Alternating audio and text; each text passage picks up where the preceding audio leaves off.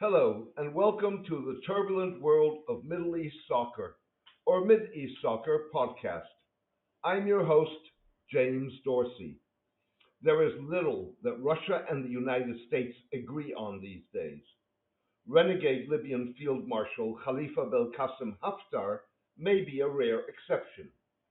As Mr. Haftar's mortars rained on the southern suburbs of the Libyan capital Tripoli, and fighting between his Libyan National Army and the United Nations recognized government expanded to the south of the country, both Russia and the United States stopped a call for a ceasefire from being formally tabled in the UN Security Council. Russia, which has joined US allies that include the United Arab Emirates, Saudi Arabia, Egypt, and France, in supporting Mr. Haftar because of his grip on Libya's oil resources and assertions that Islamists dominate the Tripoli government, objected to the British draft resolution because it blamed the rebel officer for the fighting. The United States gave no reason for its objection, yet it shares Russia's aversion to Islamists and clearly did not want to break ranks with some of its closest Middle Eastern allies, certainly not at a time that the UN was investigating allegations that the UAE had shipped weapons to Mr. Haftar in violation of an international arms embargo. The significance of US-Russian agreement on Mr. Haftar's geopolitical value goes far beyond Libya. It reveals much of how Presidents Donald Trump and Vladimir Putin see the crafting of a new world order. It also says a great deal about Russian objectives in the Middle East and North Africa. Messieurs Trump and Putin's preference for a man with a questionable human rights record, who, if successful, would likely rule Libya as an autocrat, reflects the two leaders' belief that stability in the Middle East and North Africa is best guaranteed by autocratic rule, or some democratic facade behind which men with military backgrounds control the levers of power.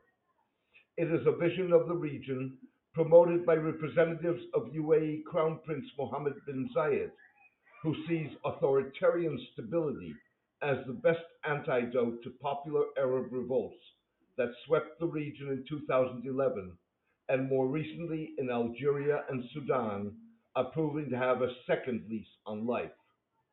Underlying the Trump-Putin understanding is a tacit agreement among the world's illiberal, authoritarian, and autocratic leaders on the values that would underwrite a new world order. It is an agreement that, in cases like Libya, reduces rivalry among world powers to a fight about the divvying up of the pie, rather than the concepts such as human and minority rights that should undergird the new world order. Moscow's support for Mr. Haftar serves Russia's broader vision of the Middle East and North Africa as an arena in which Russia can successfully challenge the United States, even if Messieurs Trump and Putin agree on what side to support in a Libyan civil war that is aggravated by the interference of foreign powers. Russian national security scholar Stephen Blank argues that Mr. Putin's strategy is rooted in the thinking of Yevgeny Primakov, a Russian Middle East expert, linguist, and former spy master, foreign minister, and deputy prime minister. Mr. Primakov saw the Middle East as a key arena for countering the United States that would enable Russia, weakened by the demise of the Soviet Union and economic problems, to regain its status as a global and regional power and ensure that it would be one pole in a multipolar world. In order to reassert Russia's greatness, Primakov and Putin aimed ultimately at strategic denial, denying Washington's sole possession of a dominant role in the Middle East, from where U.S. influence could expand to the Commonwealth of Independent States, established in the wake of the demise of the Soviet Union to group post-Soviet states, Mr. Blank said. Messieurs Primakov and Putin believed that if Russia succeeded It would force the United States to concede multipolarity and grant Russia the recognition it deserves. That, in turn, would allow Mr. Putin to demonstrate to the Russian elite his ability to restore great power status. Syria offered Russia the opportunity to display its military prowess without the United States challenging the move. At the same time, Russia leveraged its political and economic clout to forge an alliance with Turkey and partner with Iran. The approach served to defang Turkish and Iranian influence in the Caucasus and Central Asia, Mr. Blank argued. Similarly, Russia, after brutally repressing religiously inspired Chechen rebels in the 1990s, and despite the lingering memory of the Soviet invasion of Afghanistan, has, in line with UAE precepts, proven to be far defter than either China or the United States at promoting politically pacifist or apolitical loyalist Islam in a complex game of playing both sides against the middle.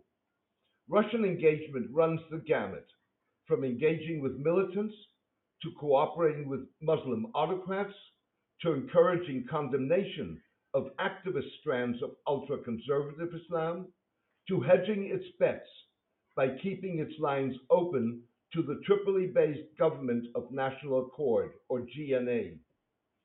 Even if Russia may be walking a tightrope in balancing its relationships with Mr. Haftar and GNA Prime Minister Fayez al-Sarraj, like in Syria, it is positioning itself with the backing of the UAE, Saudi Arabia, and Egypt as the potential mediator that maintains its ties to both sides of the divide. Said Russian Foreign Minister Sergei Lavrov, "We believe that Libya's future must be determined by the Libyans themselves. We are convinced that there is no alternative to an inclusive intra-Libyan dialogue.